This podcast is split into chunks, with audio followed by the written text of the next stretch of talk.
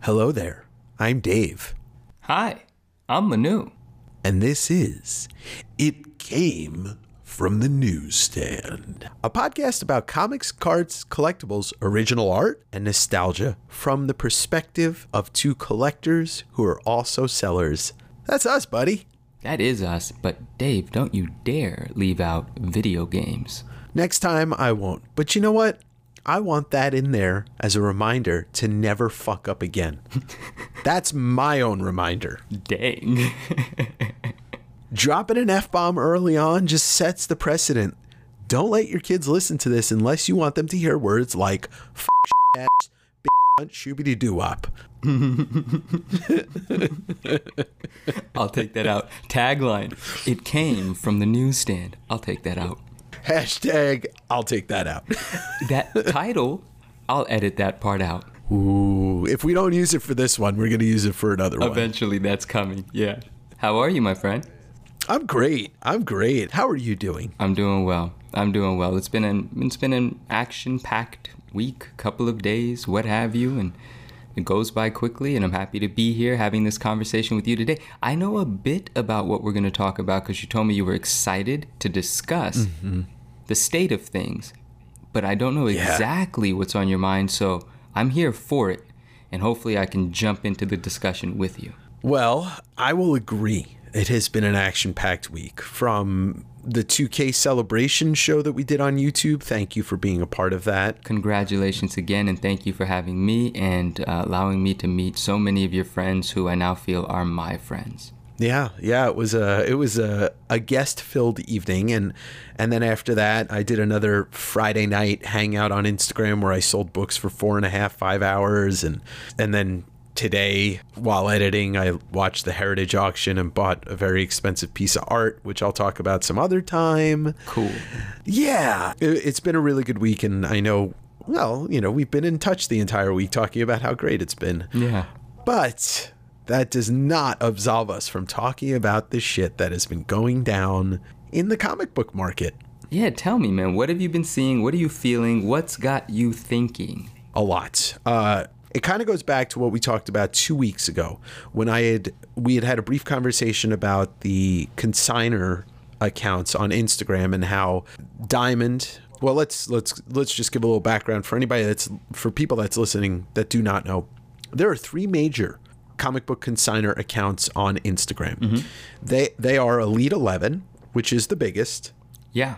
They are Grails, which is the second largest, mm-hmm.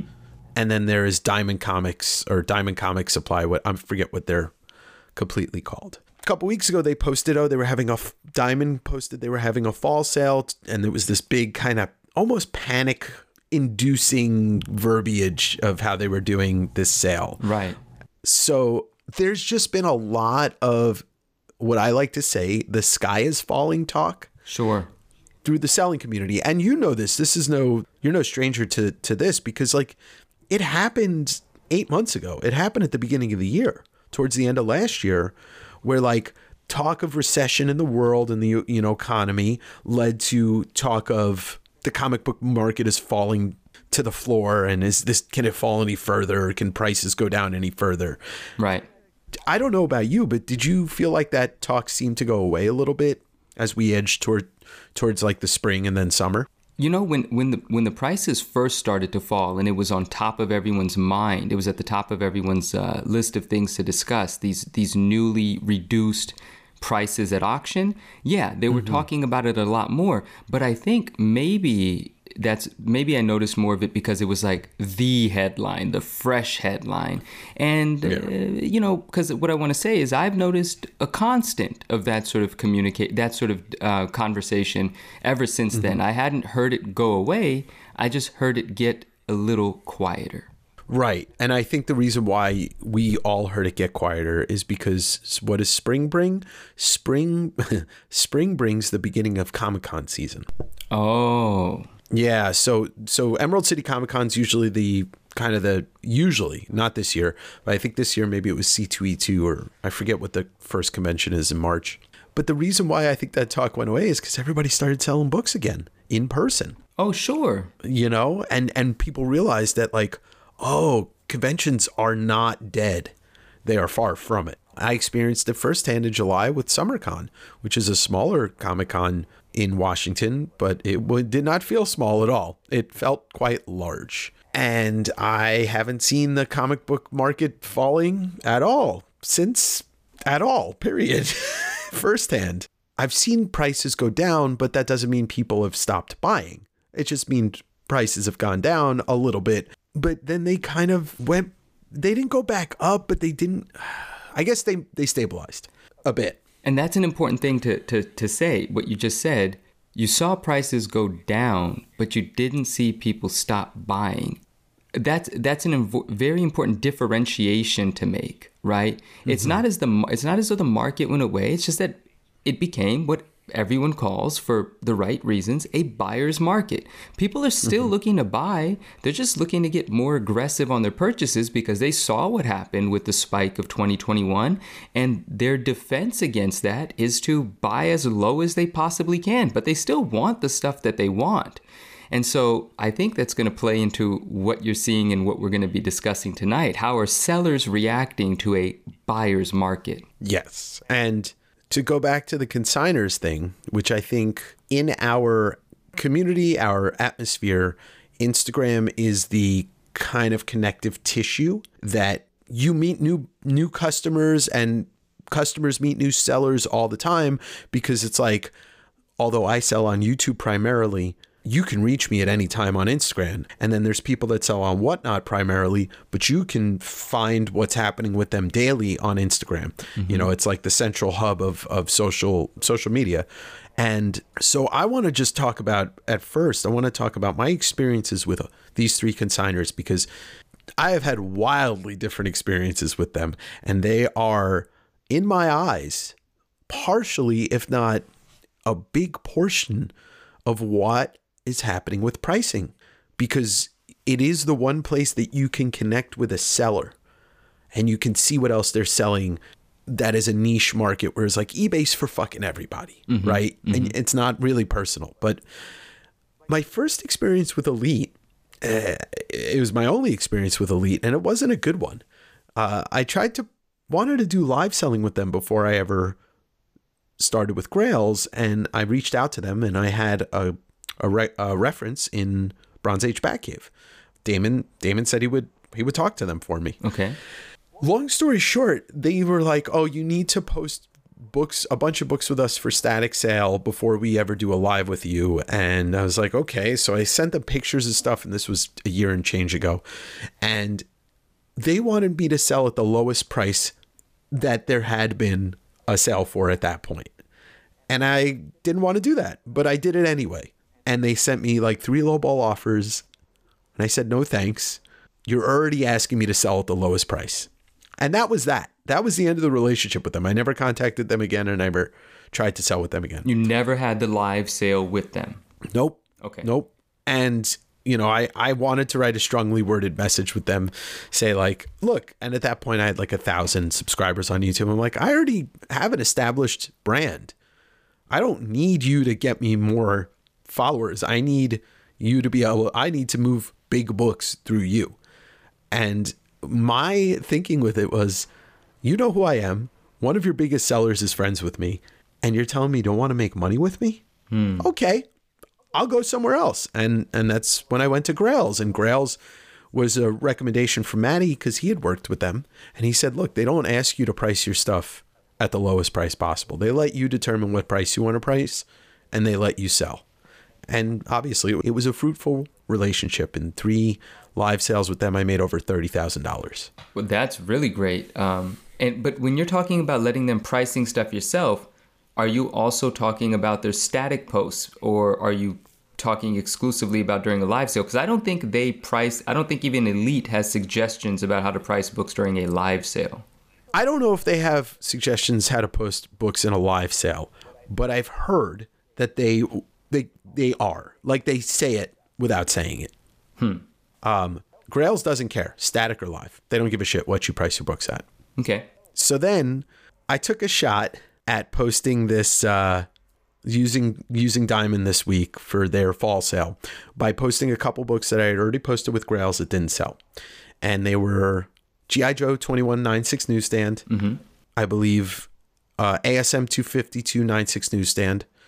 Teenage Mutant Ninja Turtles number one fourth print nine eight and Strange Tales one twenty six eight five. I went on the Terapeak product research. You know, I I I priced them around what the last buy it now prices were. Okay. That's that's sold. They came back to me to tell me that I needed to price under the last auction sale comps. Under. Under. Under the last auction sale comps. They sent me back prices. Last was this, this, and, and I'm just like, no. Under is a very interesting word there. Or maybe they didn't say under and they said at. Okay. Okay. And I said to them in a, you know, I was polite. I said, I, don't price according to auction sales. I price mm-hmm. according to buy it now sales. Auction sales don't dictate the market, and they shouldn't. Plus, I didn't say, oh, so you're citing these eBay auctions that charge shipping and tax? So now this person has to get a deal mm. on top of a deal, and I have to pay for shipping. So I just told them to post the Turtles book, which took them five days to post. Five days to post. And I'll, I, I don't care if it sells. I'm, I'm, I won't ever communicate with them again. Five days to post after you guys already agreed that this is the price you're going to post. That's a long time. Oh yeah, that is a long time. I could fart in a Grail's DM and they would ask me what I had for dinner four seconds later. point point made. yeah. So I love working with Grails and I recommend it. They're great to work with. They're really polite, really nice, and they let me fucking go off uh, in in the DMs about the current state of things. But this whole and this is where my anger lies. This whole bullshit about last sold auctions, this, that, and the other thing. One fucking sale does not dictate the price of every other book like that. Right. Okay. Auctions do not dictate the price of every other same book like that. We've already discussed this, and I love your me and you share that kind of same view on it because you were the one that kind of points out like so much factors into an auction. What time did they post it? Mm-hmm. How much feedback do they have? How's the description? How are the pictures? This, that, and the other thing. The, this whole Instagram consigner and also Instagram claim sale thing seems to me like people are, they don't care about devaluing their collectibles. They will sell at any price and it's a fucking race to the bottom. And the other people who are following suit and using this as a guideline, do they not, do people not realize that if you keep doing this, nothing is going to be worth jack shit for a long time. If we start racing to sell Malibu Sun errors, I'm just using that as an example, even though there's not a lot out there. Mm-hmm. But if there were a lot of Malibu Sun error 9.8s and everybody just kept selling them lower and lower and lower, what the fuck are you doing that for? Right. This shit's it's gonna be worth nothing. Case in point, Wizard Magazine. It's not worth nothing, but we saw what happened when somebody put an ungodly amount of nine eights on the census and then sold them all. Important factor there. I mean, because I, I, I, I can recognize why you use that example, but also I'm like, ugh, that's that's not the right example, only because that was not an established market. That's the first time those books had gotten graded sure. and come to market. So you can't really use that as an example. When you're talking about some books that have been traded and sold for the last 20, 25 years, the race to the bottom doesn't actually get to zero because you have an established buyer base that gets really really excited about certain price and they're going to start gobbling them up yeah and and and an interesting i mean there's a lot to think about here. I only interjected because i just feel like there could have been a better example than the wizard one and i'm sure we'll get to it. Yeah yeah. But i i'll say really quickly with an established book sometimes a race to the bottom well i for an established book i don't think a book can go to zero because there's enough people at a certain price point to say oh i i definitely want that thing. And then you might start seeing a bounce from that. For an established book a race to the bottom doesn't necessarily mean it's going to go to zero. In fact i would argue that it can't because you have plenty of people for decades that have wanted a book and they'll find a price where they won't let it go. And that could just establish a new floor. So the interesting notion there is for an established book with liquidity in the market and desirability, it's probably a race to the floor, whatever the new floor is going to be. And that floor is likely not going to be zero, but there's nuance there as well. And the other thing that I want to just leave with you, and we'll, we'll carry on, but I want to plant this with you, is that it might not be the worst thing when people start undercutting prices. Yes, it's bad for someone holding the piece, seeing the price go down, seeing their investment get devalued, but you might actually be finding its true value when that happens because at a price where it can't go any lower, where as soon as it's listed at that price it sells, if, if someone lists a book for 500 bucks and it's gone in 50 seconds, the next person is not going to list it at 450 because the 50 seconds it took for it to sell is an indicator that the next one should be at 550. So the other factors in how the book gets gobbled up will determine what the next person prices it at. But carry on because I want to explore this a lot more. Well, I want to give you a, another example of what the fuck is going on right now. It was it was last week sometime. Elite put up, and I still follow them because it is a great way to understand, take the pulse of what graded books are selling for right now. Yeah. B- because another thing that you know I really am not a fan of is GPA. Because GPA, people use it as it's like, you know what GPA is? And I, I don't I don't say this because you use it. I say because everybody uses it. Mm-hmm. GPA is the religious person quoting the Bible while they're fucking their neighbor's wife. My goodness. Well, that's exactly what it is. That's what it is. GPA, GPA, GPA. And and then I ask, remember I asked this question like a year ago to you? Where does GPA take their their data from? The the answer that you're looking for is is the fact that there are there are established resources where books are sold that they do not get data from. So they just don't have all the data points. Is right. Point. And when people use GPA, I'm like, so what? I saw that same book sell on Elite last night for for hundred dollars more or hundred dollars less. Mm-hmm. Um, so that that we could talk about a little bit too. But I saw this thing happen on Elite last week. They posted a Vengeance of Bane number one, nine eight, first appearance of Bane for almost sure it was $280. It was, and other people were surprised at that price as well. Yes. Now, I saw a bunch of people in the comments go like, "Why is this so cheap? How is this possible?" You know, like three people, three people claimed it, and I chimed into one of the people who was like, "Why is this so cheap?" And I said, "Well, because you know the sky is falling mentality that everybody's using is forcing these is forcing these sellers to sell their books cheaper and cheaper to the point where now you're getting it for nearly uh, three quarters of what it's worth because there was a more sales of it for closer to four hundred dollars." Needless to say, after all of those comments, I went to go find that post again the next day. It was gone. What? Yeah, Elite deleted it. Wait a second. But you said the book sold. They still deleted it. They deleted that entire post. I thought I was going crazy trying to find it. And then I went into the back end of my Instagram to see the comments that I had left on other people's things. It wasn't there. I would it be inappropriate for me to go onto Elite's Instagram page right now while we're recording this podcast and see if I can't see that post? Yeah, go for it. I don't mind. All right. I because I, I mean, they've deleted posts before, but that's it. Like, let's say I'm listing a book with them and then I sell it, right? Because it's not like I have to wait for them to sell it. I'm selling yeah. it too.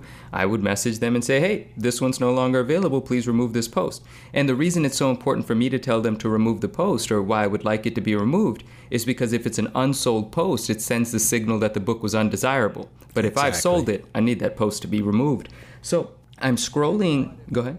But if they sold it, they want it to be seen that it sold. Exactly, which is why I'm surprised that you're telling me the book was claimed multiple times, um, and then you're you're telling me that they deleted the post. Now, I know it was a few days ago, and I'm scrolling, and I'll tell mm-hmm. you how many days back I am now. I'm already five days back. I don't think that was five days ago. Mm, it was it was six at, at max, but I, I don't think it was more than five. Hey, listen, man. For my quick scrolls, I don't see it. Well, they I don't know what could have happened. Maybe the buyer realized that the buyer was being pressured to selling it too cheap, or maybe they realized that the comment section wasn't a good look, where everybody's like, "What the fuck is going on?" Mm-hmm. But this is the same shit I'm seeing everywhere from Diamond telling me to sell at like auction prices disregarding the fact that like it's a tax-free and a shipping-free you know purchase for somebody to to elite doing that and then grails now, this is this is uh, a message I got from them today. I had listed some books with them like a week and a half ago, including a Sandman 25, 9 mm. 8, which is the first appearance of the Dead Boy Detectives, which did get optioned uh, for an HBO series, but obviously nothing's moving forward because of the strike. But right, uh, black cover, Notoriously not easy to get nine eighths in the Vertigo books, the Sandman books, because the paper is it, it's just more susceptible to ticks showing up. Sure. 33 of those books in a 9 8 on the census. Book is over 30 years old. 33 only. Only 33. There is a auction comp from January of 2023 for $206. There is an auction comp from November of 2022 for $307. Something like that. No other 9.8s available out there. I think I had them posted for 350 on, you know, their their page. Mm-hmm. Because it's a ghost. And it's literally a ghost of a key about dead kids that are detectives that are paranormal ghosts. So it's a ghost of a ghost. Wow. the person offered me $205 Oh no. citing the last sale. And so Grails, and look, those guys are good friends. We do a lot of business together. They love it when I sound off in the DMs about whatever it is I feel like sounding off at. And they love that shit. You know, they don't Was care. there actually a $205 last sale for the book that you priced at 350 bucks? yeah, from January of 2023, and it was an auction. So that was the only recent sale because there's only 33 and most collectors would rather have it than sell it. Mm-hmm. And somebody got lucky in an auction. Now the question I have for you is did you research that sale? Since you have Terapeak, are you actually able to see that listing? Were you able to take a look at pictures of the book? No, I never, I never look, I didn't look at the book. Okay, because like, what if it was an ugly 9.8? What if it was a gift grade, had five ticks on the cover or something? Obviously, it's not going to get the premium if it's a savvy collector bidding on it. Right. And plus, the fact that there are no others out there for sale makes me like I don't care what the last auction was because the auction before it was 300. So if, even if I wanted to do an average of those two auctions plus I factor in an extra 10% or whatever for tax, I still would have been at 250, 260, you know? And I just don't care. Like we talked about the a collectible being a collectible when it's truly rare. This is not a, a book you see anywhere. Why would I sell it for 200 bucks? I don't need to. Because when Sandman comes out in the second season and more people start looking for that book again, I'll be able to get whatever I want. I would have taken 300 for it, but this person just insulted with a $205 fuck you. Fuck you. I that means I'm taking 150 home because I'm paying Grails and I'm paying for shipping. Right. The shipping in that case would actually be more expensive than the percentage Grails would take, I think, out of a book of that price, I think. One thing that I want to slip into this conversation because it, I think it's important to say it um, is for these consignment pages, it's not lost on me that they don't get paid unless the book sells. Right. And so obviously they're incentivized to price it at the most attractive price. And in this uh, hobby, attractive means least expensive. And so they, they're incentivized to do that because they, they only get paid once it sells. It's pretty simple. Anyone can read into that. Of course. Of course. They weren't and they were they they prefaced it with the offer and a frown face. Well, that's because you have that personal relationship with them, and they already know that when you see that, you're going to throw up in your mouth. yeah. And I just said, I, you know, I, I said no thanks. And then, you know, I just cited, I was like, they, they said that he cite the person cited an auction comp. I'm like, okay, good for them. And I said what I said to them that one other time. They can buy it somewhere else. Oh, wait, they can't. so you know what I'm going to do? Just to, just to fuck with that person, I'm going to put it on eBay for $400. I feel like that's the right price to post it at anyway, 400 or best offer. right? Sure. Sure. Um, because I think, you know, some people make the argument that auctions are how you find the true value of a book. And but everything that you said earlier today is, well, how skilled are you at setting up your auction and are you mm-hmm. promoting your auction? You know, is there awareness there? Are your pictures crap? Do you have a good reputation on the platform that you're selling on? All of that will affect how many people take the listing serious. So in my mind, I think the value of a book is probably a compromise between an auction sale and what someone was paying on a buy it now sale. Somewhere in the middle is probably a fair value for the book. But we've also already proven that auctions always end 20% under what buy it nows end. Yeah, I think of auctions as as where an opportunist shop. Someone that's Yes. willing to be patient for what they want and waits for that auction is going to get a better deal than someone that's you know um, uh, enthusiastic about finding a book, looking on platforms, seeing it, and wanting it and buying it because they found it and there's no other one around. But a patient opportunist will wait for an auction, and then there's also ways to make sure that you do good Um, there, there, are also tactics to use when you find the auction, and that's a different episode, a different discussion. Yeah. Because there are there are advanced methods to keeping your costs down and still winning the auction. Uh, it's a psychological thing, and I'd love to talk about it one day. Sure, I'm totally down to talk about that one day. And yeah, I um, you know, auctions only really dictate the price of of one kind of collectible, and I think you know what that is. Hmm. A one of one. Oh, I never actually thought about it that way. Yeah, an auction because that's the only chance to get it because it's the only one that exists. So yeah. that's it. Like original art or uh, sketch cards or you know like these precious metal gems that maybe there's whatever they're so rare you know cards in general that are so rare one exists or 10 exists and you know when you're talking about a card numbered out of 10 it, it might as well be a one of one because eight of those cards are already squirreled away in some collector's hands in his collection. But a one of one in an auction situation makes sense because there's there's no waiting. There's no waiting to find it somewhere else because you can't.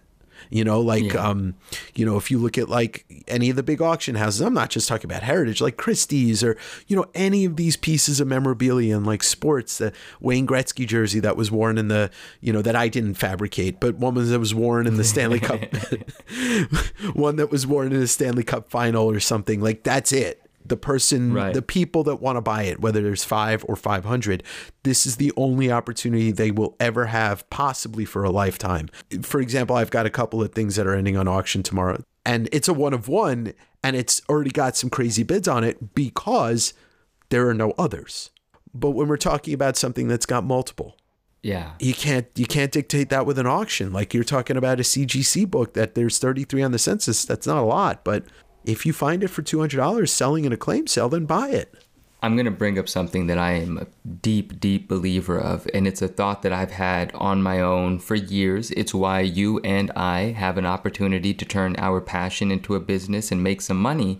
And the other day on YouTube, someone who's channeled uh, from time to time, I I enjoy very much, and I forget the dang name. Um, Reserved Investments. Okay something. Anyway, he's a consultant in the collectibles and antiques trade. His words, not mine, but they might as well be mine because I think it destri- describes him accurately. He's sharp. You know, he's he's a guy that deals in a lot of fun and cool stuff, um, all sorts of prices, but he weighs logic against emotion, mm-hmm. and he calls people that react emotionally Timmies, Kimmies, and Poindexters.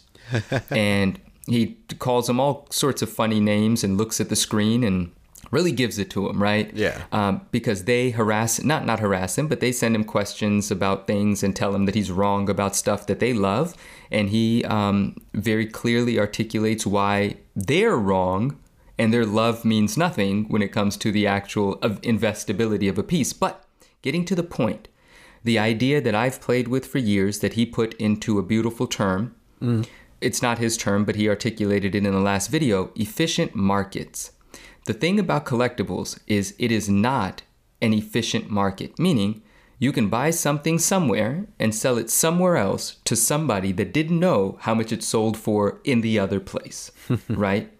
When you look at efficient markets, regulated markets, stock markets, certain commodity exchanges, so on and so forth, the price is going to reflect whatever the last sale was on any platform that it's sold, right? The idea behind an efficient market, a regulated market, is so that savvy investors and sellers they don't have an opportunity for arbitrage meaning you can't buy a bunch of you know Tesla stock here and then go sell it elsewhere for a profit just because someone's unaware of what it's trading for elsewhere. Right. No, it's trading for the same price everywhere. But in collectibles, in antiques, in treasures, in things that you have to hunt, um, there is always opportunity for arbitrage to buy for less and sell for higher. And in this community of ours, the more we know about how much these pieces are selling for elsewhere, it's it's it's empowering for us because then we know how much we should pay for it or how much we could sell it for.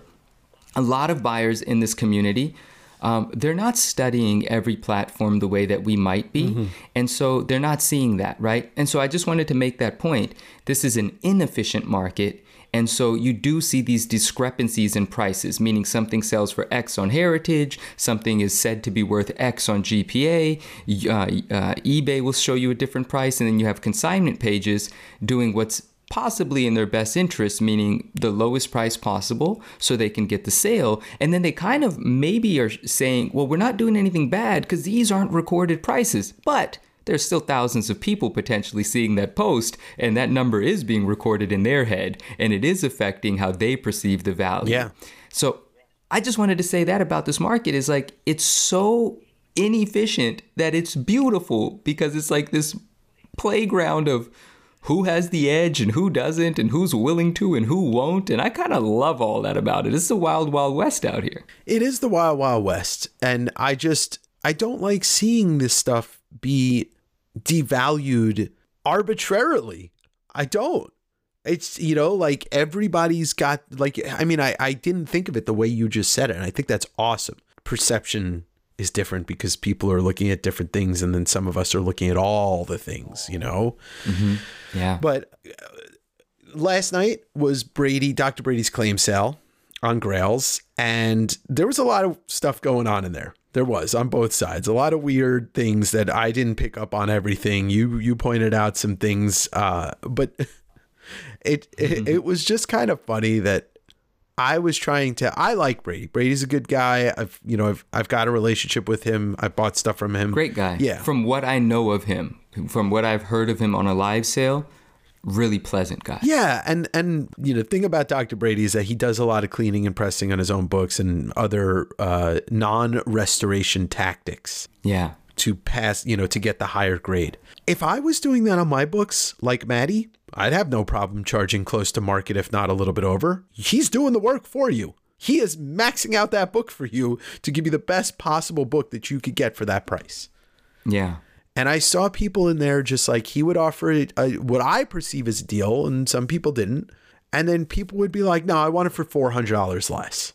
And there's somebody in there that I don't have a personal relationship with, and I won't say his name. Okay. He is in this community. I do not like him, and I never have because I watch him in claim sales straight up first offer, 35% off. Okay. And I'm just like, fuck you, man. Like, if if people did that to me, I'd be like, yo, why don't you come here and do my job for me, and then you can have the books at whatever price you want. Like, could you imagine going to like one of the big boys at the comic cons that we know, you know, and just going up to their table, be like, yo, would you give me thirty five percent off that book, just cause? I, and and I know you're. This is how you do what you do, though. if you get offended by a lowballer I hope this idea starts to circulate that you can send them my way. Tell them where to find the 9.9 newsstand and tell them to shoot me some lowballs. You know, our perspectives are different because you do more of a boutique type selling experience. You know, it's a one on one, sometimes it's phone calls, sometimes it's just DMs, voice notes. I will develop the relationship with whomever lowballs me. That lowball may not lead to a sale, but that relationship could potentially later. I will develop the relationship you know, I set my precedents, so people already know. We've we've talked about this openly before of how I I you know I, I deal with people, and I'm always, you know, I'm always good with people. The other night on Friday, people were just offering me whatever, and I was just like, literally, Friday night on Instagram was called the make an offer or whatever, and I just kept saying, yeah, this is twenty five bucks or whatever. Yeah, and I left that open to interpretation, and I think maybe out of the like 75 offers that I got out of the, you know, 150 books I I think I said no to like 3 offers. That was it. Mm. Because like it was about moving inventory. But I just I look at this Instagram community and there's one of the reasons why I don't primarily sell there anymore is because it's just extremely a race to the floor at no at whatever cost. Literally whatever cost. Like how much money is is Elite making when they tell people like, "Oh, you're trying to sell that book for 500 bucks but the last sale was 396 on an auction. We need you to sell it for 390. Uh, like no, let them try and sell it for 500 and then let them take the offer for 390. Coming from you and talk, we talked about the the the idea of business is like price price up to take the offer low. And Elite's like right. fuck that. Price price at the this price and then take a lower offer and sell your shit for less than the last person sold it. I, I need to correct Dave. He said, coming from me, price. I do not do that. That is just something that I said people do in business. I do not price absurdly high to cushion. I price below market and still take even lower, just in case anyone's listening. I don't, yeah, just in case anyone's listening, nobody, nobody's listening to this podcast right now. just, in, just in case. No, but I get what Dave is saying, but I didn't like the way it sounded. I do not price above market to cushion for it. It's just a tactic that I'm aware of, and we had a discussion about the tactic. You could ref, you could, you could do your due diligence when I price something, guys, or just call me. And I love talking about why I've arrived at a number. Listen, friends. This is a podcast with two hosts that have been the hosts from the, from the beginning. If you haven't figured out how Manu prices yet, then you truly aren't listening. And I'm talking to nobody. Uh, and just in case there's more than nobody, no, just teasing. All right, this is gonna get no, this is gonna right. get real deep real quick. If we're Dave's right, you if you guys are listening to the podcast, you know us, you know where we're, yeah. you know me already. And look, I, and anybody that buys from me knows that I do not price to have the book sit there. I price to to move, and nobody ever right. and nobody ever complains about my prices. But when I'm like, I'm looking at this mentality of okay this was this then you got to sell it cheaper. And then the next person comes along and well that was that so you got to sell this cheaper. And then and i know there is no possibility of a secret wars 8998 selling for zero but where does it stop? It's causing people to panic. And that's why people are selling lower and lower because they think this shit's not going to be worth any money and it's not going to be collectible. Now no offense to some of the people that collect comics out here but if you're not in this if you're panic selling and you love comics, there's there's there's something wrong here because if you love comics, then you're not panic selling. Like you shouldn't be panic selling because there's nothing to panic about. The planet is still fucking burning, but we're all still here. Marvel movies will still come out and DC movies will still come out if that's what you're concerned about. This weird false panic of uh, uh, uh that that's spreading, I don't get it. And and maybe I have a skewed per- perspective because I'm not seeing it myself, but I'm also talking to all the people that that we sell with, that we sell to, that we buy from, and everybody's the same way. Nobody's like, "Oh, I got to fucking sell all these books right now." yeah, no, it, there's so much here and you're right. Like earlier in this conversation you talked about how you know, certain people are willing to sell their book at whatever price and devalue the book. And if you care about the book, how can you devalue it? Well, there's nuance there. If you have a, a casual collector, maybe they've got 15 books in their collection and they've got one of each book, they don't have duplicates what do they care what happens to it once they're done with it? They don't have another one, right? So they're mm-hmm. just looking to get out of it. Now, the idea is, well, why are they looking to get out of it? Maybe they bought it at the height in 2021, and maybe they were trying to hold, and the prices just kept going down. Mm-hmm. And then they finally had enough of it, and they had to stop the bleeding somewhere, right? Yeah. Maybe they didn't have the conviction to hold for however long this buyer's market might last, which, I mean, honestly, uh, could be three years, could yeah. be six years. You know, buying and selling won't go away, but the trend might not be up, generally speaking, for a while. Mm-hmm. And that's another interesting thing, though, because if people are planning to be around for a long time, this is a great time to actually start putting books away. Because as people are panic selling, you can just be buying your favorite stuff for prices that they probably shouldn't be selling for and when the market does start to turn around, well, you're going to be in a great place. And so that's that's the reason another reason why I don't think it's a race to to the bottom is because there are savvy folks that are going to take advantage of the fact that people are just trying to stop the bleeding and they're going to just start putting away but like maybe they've got 50 60,000 dollars of book buying to do in the next year and they'll absorb as many $500 sales of $1000 books as they possibly can. Yeah. No, it's it's it is the buyer's market is a real thing, and everything you just said is extremely valid and and correct. It is a buyer's market. It is, yeah. We can't avoid that. And it is a good time to buy books. Like I I'm seeing books on some of these consigners. I'm talking like they are 60% at what they were less than a year ago. You know, some Batman keys just crazy low and and it's it's funny because, you know, we live in a time where it's almost split down the middle. There's people that have attention spans. They like long form content. They read books. They watch movies. They listen to albums. And then there's the other side of it. People that watch shorts. They look at memes. They read very brief descriptions and act as if they read the whole thing or saw the whole thing. They read the synopsis of a movie and they're like, oh, yeah, I saw that movie because they watched the trailer.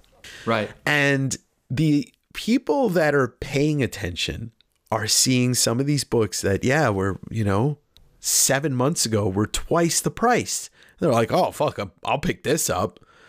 And, you know, I think a lot of people are scared because of the writer's strike and the actor's strike. Oh my God, there's never going to be movies again. And I can't relate these books to movies. Except, you know, there will be movies again because a trillion dollar industry isn't just going to give up on itself. Yeah, yeah. No, I agree. Yeah. And so there's a lot of like people that short attention span panic selling, which is like the, a double explosive bad thing, you know? Yeah. It's like the pop culture fueled casual seller has exited the building temporarily. Temporarily, yeah. But that being said, for every person that enters a casual buyer, I meant to say, sorry, collector, I meant to say, the pop culture fueled casual collector and and that was driving a lot of just like uh, a liquid market. It was creating a very liquid market for books that aren't blue chips for for a little while there, and that that has changed a bit. Yeah. That has changed a bit. And this is comic books and this is pop culture. So for every person that exits, yeah. another two people show up. And people are going to be getting into this stuff every day because things drive them. They see a YouTube video, they see, they discover whatnot, they look at a trunk of stuff in their closet for the first time in in 5 years. And they decide you know what? I'm not going to sell this. I'm going to I'm going to get more of this. And then there's the other part which I touched on earlier. We're at the end of con season.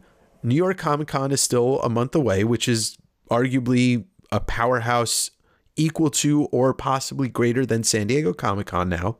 That will you'll see an uptick in in sales around that because it just drums up more hype things get announced, people show up, an exclusive comes out that everybody fucking wants and the yeah. you know the internet goes crazy for it. And then Christmas season begins. The Spider-Man game comes out next month. You don't think that's going to affect sales of your your latent ASM 300s? Yeah. Right. Watch what happens. So all these things and then con scene, you know, then this the holiday season and then we take our break and then we get to next year and the cycle starts all over again. Right. And you know, I I don't want to be the voice of, um, I don't want to be contrary to everything you're saying during this conversation. And I'm not contrary to it. I mm. just, I, I see everything that you're seeing and I just feel a little unbothered by it because I still see so much opportunity for us to have a good time and still have a viable business. You know, it's just different, right? But but what I want to do here, Dave, is I want to turn everything that you said into a question to you. But first, I want to just recap something really quickly. Mm-hmm. So you're observing this race to the bottom mentality. Sell the book by any means necessary. Consignment shops are representing books for the lowest price they possibly can to get the sale, and you're saying, guys, stop it. You're turning this into a self fulfilling prophecy. If we say the sky is falling and you start pricing as if it is, well, then it will. So cut it out, you know? But the question I have for you is it is it is something you're seeing and you're like, what the hell? You don't have to do it this way. What should they do? Because if they price it above the last auction sale, again, buyer's market, the book goes unsold. What would you have the consignment shops do if the alternative doesn't sell the books? Market it different? Why are they marketing these books in the way that you don't have to pay fees when you buy them? The shipping is included. You're already saving money by buying from them. Mm. Right there. Yeah. Right there. That is it. Like, it's why claim sales work so well. It's why we work so well. You're already saving money no matter what we price it at. Obviously, if we price it four hundred dollars above, you know, the the ask and the general ask, we're not going to make the sale. But if you go on eBay, let's just say you Secret Wars nine eight direct. I, I, don't even know what it's at these days, but let's say it's at 900 bucks. Yeah. Sa- sales hover from 800 to 950 mm-hmm. depending on the the format. Mm-hmm everybody on eBay has theirs priced at 950 or above because it's eBay. Mm-hmm. They all have to account. So if you start pri- pricing your books at 875, everybody could sell them at 875 until, you know, that wave of people is not looking for them anymore. They don't have to pay tax and they they most likely don't have to pay shipping. Yeah. I don't see why that's such a bad marketing tool. No, that's a great point. I've never I mean maybe they do and I don't pay enough attention, but that's a great point part of something that they should continue to circulate in the community is that uh, sell, that selling factor there. That factor should be, hey, not only do we encourage our sellers to price fairly, um, actually, that's actually part of the argument here, but um, exactly what you said. They should market the fact that there's no tax when you buy here, and uh, shipping's included in the prices, and so you're going to save money. Don't just look at the number on GPA. Don't just look at the, the final sales price on eBay. Remember, some people are in California and they're paying 79% in tax. well, that that's the thing, right? You don't have to, you know, I'm sure there's legal reasons they could just say uh, 750 tax tax and shipping included or whatever, or no no additional fees. But yeah, the entire fucking West Coast aside from Oregon is paying 10% in sales tax. I mean, I, New York it's got to be close to 10% in sales tax. Instead, it's okay, we're giving you a better deal than the open market. Plus, it's priced like a fucking flea market. So why why why not buy for us? This is not my uh, frustration towards this is not because I Dave is not making money. It's because I'm fucking sick of seeing what I love treated like a fucking flea market. What a beautiful point to make. Yeah. And and look, I fucking hate slabs. We all know that.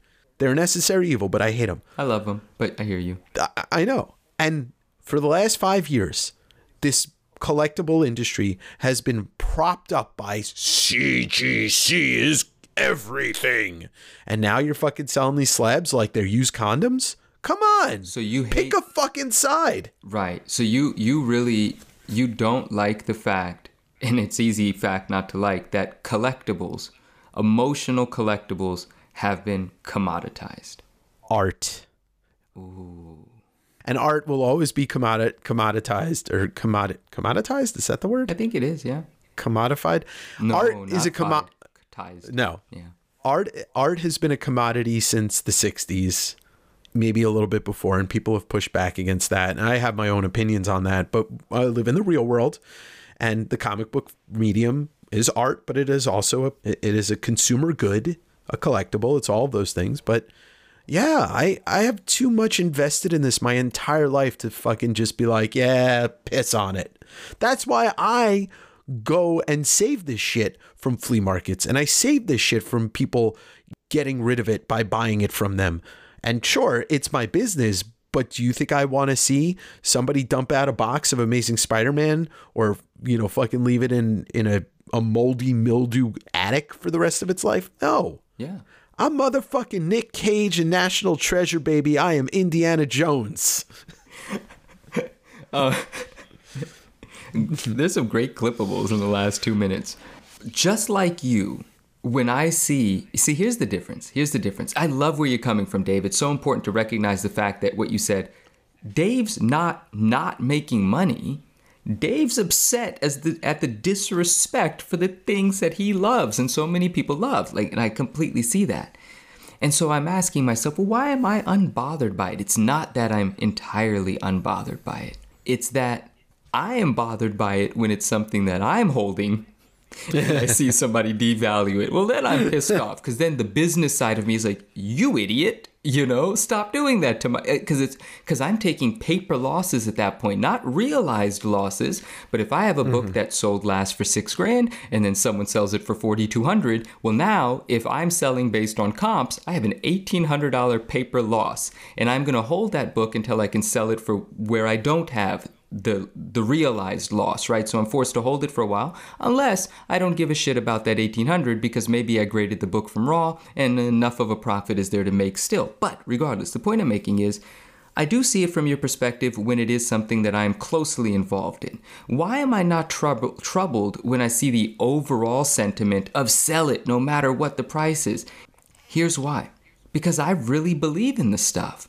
I am not scared that it's going to go to zero because what is good is good. What is loved will always be. And time will prove that the people that want it will pay for it as it's going down and as it's going up, and they will guard it. And certain things in a panic fueled market will come to market because people are trying to stop the bleeding. But when they get acquired, they're getting acquired by two sorts of people people that want it and don't want to sell it, which means it's off of the market and you're not going to see that thing sell for less again, that particular copy, or people that are holding for when times get better and they're going to sell it for more. They're going to be a part of the prices going up because they're going to be stubborn at the price they're willing to release it at because they want to be profitable compared to the price that they got it at. So I just think, yes, bullshit and crap, it's discovering its true value. Let it go to fucking zero if it was garbage to begin with. The good shit cannot go to zero. I'm not worried about a bull and a bear market.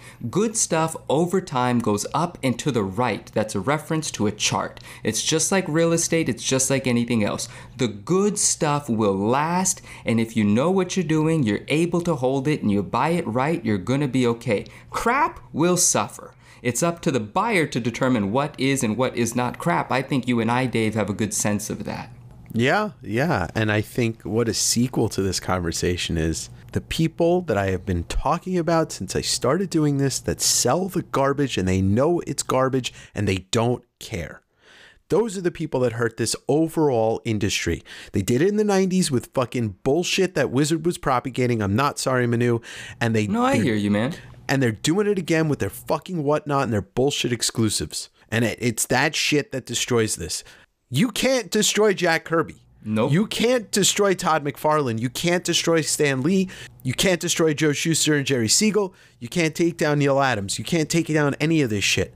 Stop devaluing it because it, it, it it's a bad look. But also, what you were saying about the market and the chart going up and to the right, like obviously I immediately knew what you were saying and pictured it. Mm-hmm. I always look at things, it's so weird, and I don't know what this mentality is, but like kind of like a Tetris mentality where it's not about the, the, the minutia of the market, it's about just clearing the space with the right pieces that fit and then it goes away. Mm-hmm. But I look at what I do in such a I don't know I don't know how to articulate what how how I view it, but I'm going to give you a, an example that's kind of what Dave is in a nutshell. Okay.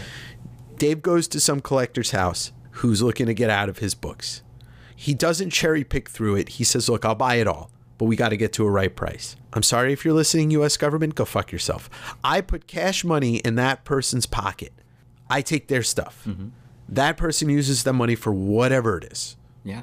Whatever it is. I mean, look, the guy who I just bought this raw collection said he was starting his retirement fund with the, the money. And so there you go. Here's another piece of it. I go to Ancient Comics, which is my favorite LCS uh, that is closing. He's moving uh, out of the country for a couple years. I go there. He knows what I do for a living. We are very, very much simpatico. We were pals because of that. He really respects the the hustle and he, you know, all that. He gives me a really good discount. I buy stuff. He knows I'm going to resell a lot of it. I just helped out my LCS. I put money in his pocket. Now I've got all this cool stuff that I could charge a decent price for and sell it to my my customers. Mm-hmm. I just bought those Marvel Universe boxes from a, a an LCS that's 300 miles away. I just put money in his pocket. That helps him because he is a growing local comic store.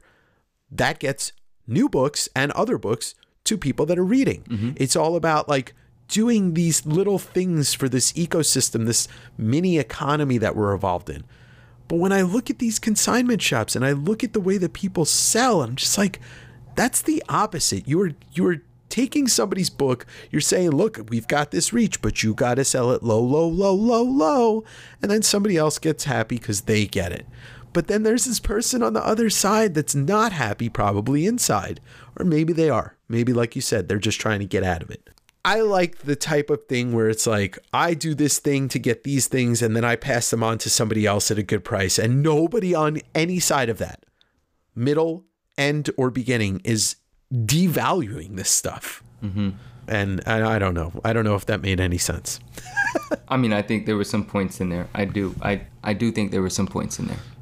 Uh, in, in these situations, this Bane book thing really pissed me off because it's clear some sh- some fucking trickeries going on with that that thing. I mean, it's really interesting that the post is gone, right? Because uh, for all of the things that I said earlier, also, but how telling is it? Listen, when you put up a book for a price that's a no-brainer buy and you get three claims, well, you know that you sold it too low and yeah. no one should sell it for that low again. It is obvious. It's much like when I grabbed that 316 Mark Jewelers 9.8 on Grails, mm-hmm. $2,500.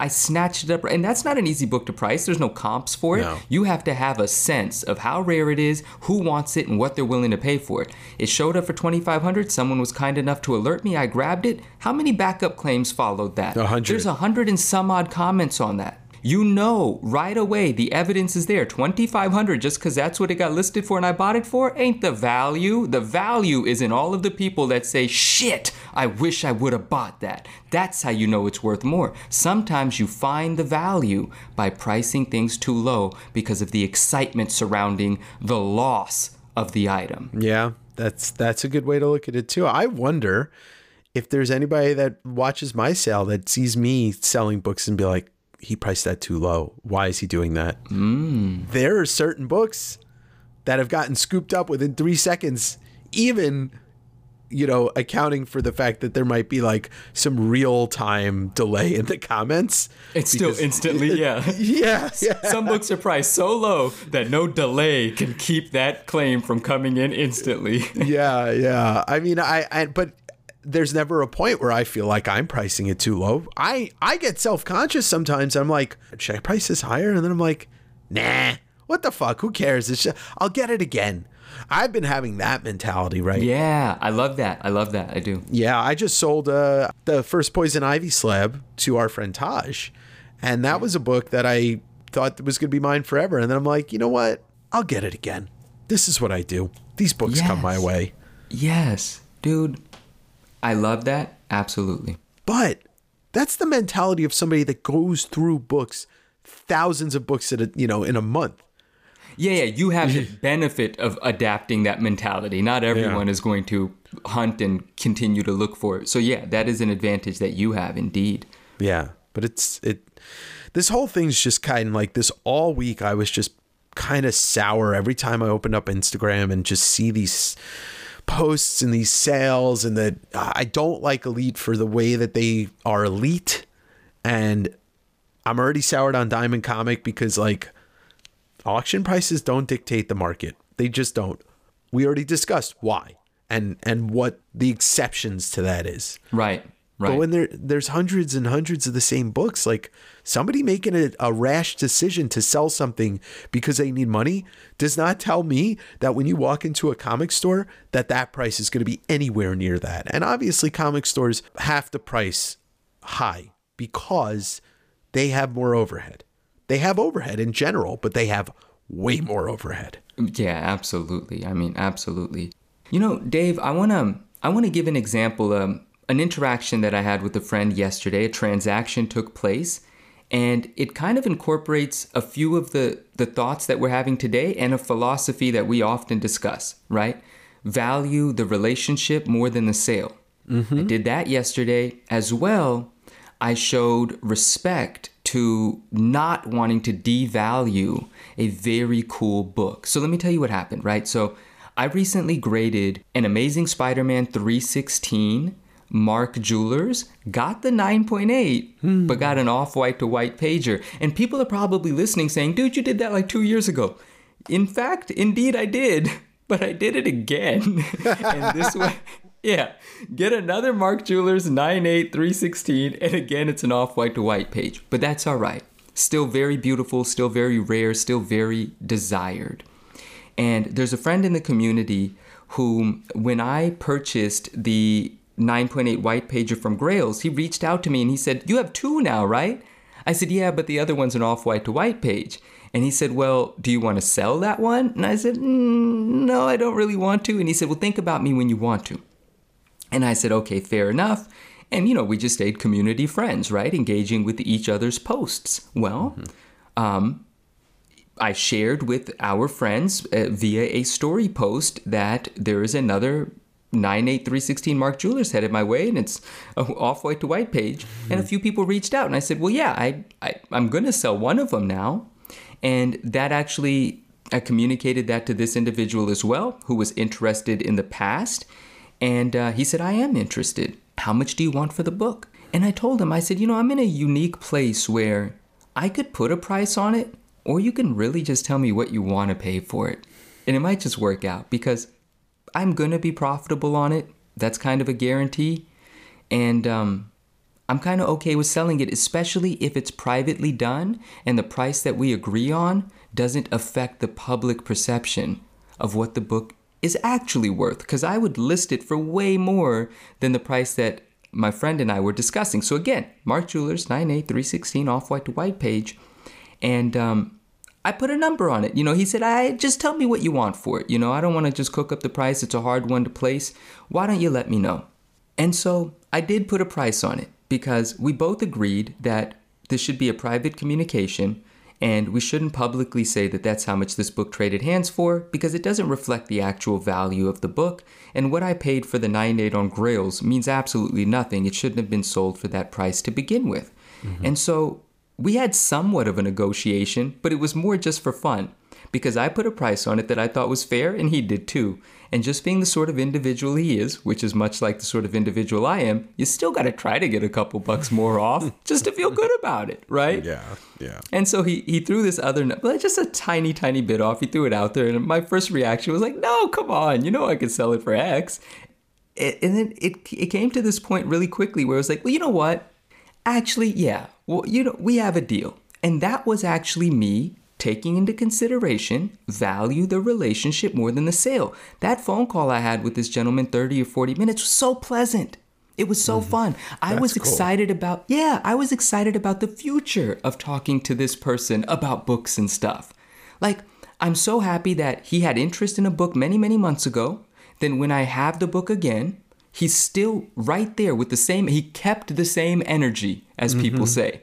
He was like, Yeah, I told you I wanted it. I still want it. Let's talk. I respect that already. Because could you imagine you can hit somebody up and say, Hey, remember when you wanted that book? And they say, Oh, I changed my mind, or Oh, things are different now. No. How great is it for him to show up and say, Nope, I am still into this thing. Let's figure it out. Let's get on the phone.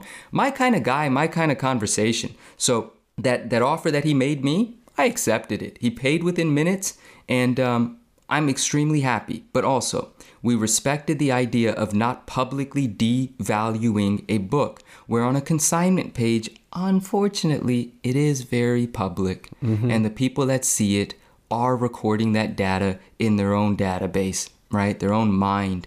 And in this particular case, I was able to sell a book well below market. Our friend was able to grab the book for a price that he's happy for. I'm profitable because I graded from raw, and it has no effect on the overall market because no one knows the price. And I'm sorry I'm keeping the price um, close to the hip here as well, but for obvious reasons. But you know, more than a couple grand, more than I more than I paid for the white pager on Grails, but less than ten thousand. That's where we'll leave it. But I think that was a fantastic um, experience yesterday. Well, I think that just a testament to who you are, and I love the uh, you know the fact that you pointed out that he had asked you about that book months ago and he kept the same energy when he finally bought it. And yeah. you know it's it's always in our best interest as sellers to hook up the people that we know respect us and want to buy from us. Love that. Absolutely. It's it, it, it the respect thing and i've said this you've said this and i said this specific thing as a human as a person going into it my first experience with you you have a hundred percent of my respect until you don't. Right. It's all on you. I'm so glad that you made that sale because you know it's a big sale, and I'm happy for the person because as a Todd fan and a Mark Jeweler fan, I'm hella jealous. in the most in the best way possible. Yeah, yeah, but I'm also happy. And uh yeah, there's so much more to say about this. We we could easily we're going to touch on this a lot because it's always changing the everything that we talked about will be different in two months and three months and four months and so on and so forth. Now, I don't know if you want to. I don't even know if I want to. But how do you feel about a Manu's Marvel movies? You can say no. Hit me if you've got one up the sleeves, up your sleeves already. Hit me with it. I just thought of this about 45 seconds ago, so let me attempt this one. Our main character takes a trip with friends of his to Italy, and he's currently dealing with the death of his mentor and he meets somebody who is definitely not what he seems. He, he's he's mysterious, but he's really friendly. And things ensue. There's a death at the end, and he's blamed for it. That's that's what the what? How is it possible that I don't know shit? how is it possible? Main character goes to Italy, meets somebody interesting Then there's a death at the end and he's blamed for it. What the? F- I mean, shouldn't I have the answer at main character goes to Italy? Yes, you should. But what fucking Marvel character in a movie went to Italy? All right, let's say he goes to Europe because he doesn't just go to Italy. It's so good that the amount of time I'm about to take to ponder what I say next can be condensed in editing. 35 seconds later. I'm gonna get this right, man. But how am I gonna get this right? I don't even like nothing's ringing a bell. Um, I can give you I can give you two hints, but you'll get it, and I don't want to give it until you've exhausted your brain. okay, don't don't give them to me yet. Then I actually want to think about this. I need to need to take some pride myself or whatever. Um, main character. He's concerned about people finding out his secret identity the whole time. I need a hint. I think you've seen it. That's embarrassing, bro. I've seen the movie. I think so. If there's a Spider-Man movie that he goes to Europe, I'm so pissed off. Yeah, it's Spider Man Too Far Away from Home. Tom What? Holland goes on a school trip to Europe. He meets Mysterio. And he's dealing with the death of Tony Stark. And then Mysterio dies at the end, and fucking Spider Man's blamed for it. I didn't see that movie. God, uh, you're. St- I didn't know that. I thought you had That- seen the Spider Man No, I didn't. movies. That's when that's when Spider-Man just became like another part of the Avengers, and I was like, "There's too many other characters in these films." I, you know what? I watched this one movie that had like Vulture in it and some other people. That's that's Homecoming. That's the first one. That's the first Tom Holland. Watched it, kept none of it in my brain. I'm seeing a girl. She told me about the movie. And I said, There's no Vulture in a movie. Vulture's never been in a Spider Man movie. She was like, Vulture was in it. This guy was in it. I was like, What are you talking about? And then she showed I thought, I literally thought she was pulling my leg. Oh my. And I've watched the movie. But that's how, I don't know why. I just, out of my mind, I must not have enjoyed it at all. I am not sure why. How embarrassing. That was a Spider Man film? My goodness. Amazing Spider Man 14 is the first appearance of Green Goblin. And this has been another episode of It Came from the Newsstand. wow, man. It's not my goal to make you feel bad or unknowledgeable because, you know, like you do have a podcast with somebody who's over knowledgeable about this stuff. Right. I, and I'm not trying to toot my own horn. I'm being very confident. There's not too many people that can could fool me on a movie like I Fool You, but I don't want you to feel bad. But if I had, I realize now that if I had said he goes on a school trip to Europe and tries to hide his identity from his friends, all while dealing with the death of his father figure after he meets this mysterious ally who he turn who turns out to be a villain and dies at the end, you still wouldn't have gotten it, would you? No, because I don't, I didn't know that Spider Man went on a school trip to Europe. I tried to I tried to emphasize the word mysterious because you know uh, Jake Gyllenhaal plays Mysterio. Jake Gyllenhaal was Mysterio? Yeah, yeah, I love Jake Gyllenhaal. And and here's uh, here's something I'll say. It makes me feel a little foolish and a little embarrassed, but it doesn't. I am who I am. you Yeah, know? It is yeah. what it is, and and I'm good with that.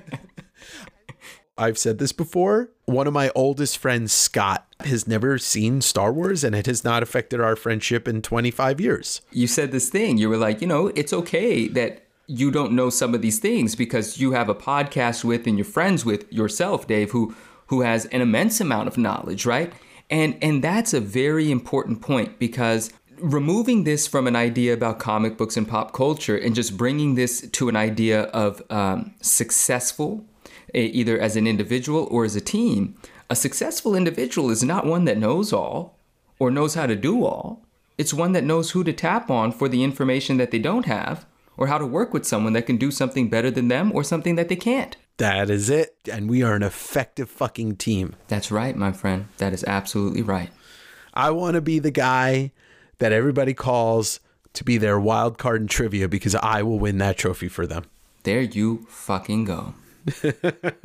This has been a fucking great episode. Like I we always say that and Yeah, but it's true. it is. It I I love love, it. yeah, I love knowing that we're gonna sit down and and talk and record and whatever comes out of it is what these folks will hear after I chop it up and make it so that there's not a lot of weird shit going on in between those silent pauses. Yeah. Because there's a lot of weird shit going on. What y'all don't hear, you should be thankful. Especially what you guys don't see. Woo! With that, I am going to ask you, the loyal listener, the faithful newsstand patron, please, if you can, take a, a very short moment out of your day to give a review to this podcast on whatever platform you are listening to on, whether that be Spotify, Apple, Google, Amazon, Steve's podcast app. What it does, it helps push the podcast out to people that do not know us. Hence, we get new listeners. Hence, our egos get giant and inflated, and in a year, you hate us. and Manu, where can they find us? Well, Dave, if our friends are looking for you, they can find you on Instagram and on YouTube under West Coast Avengers. And if you're looking for the Instagram page for the podcast, that is at It Came from the Newsstand. And if you're looking for me, you can find me at the 9.9 Newsstand on Instagram. And this has been another moderately priced episode of It Came from the Newsstand. And I was going to say, stop it now? give me a hand job. Shh.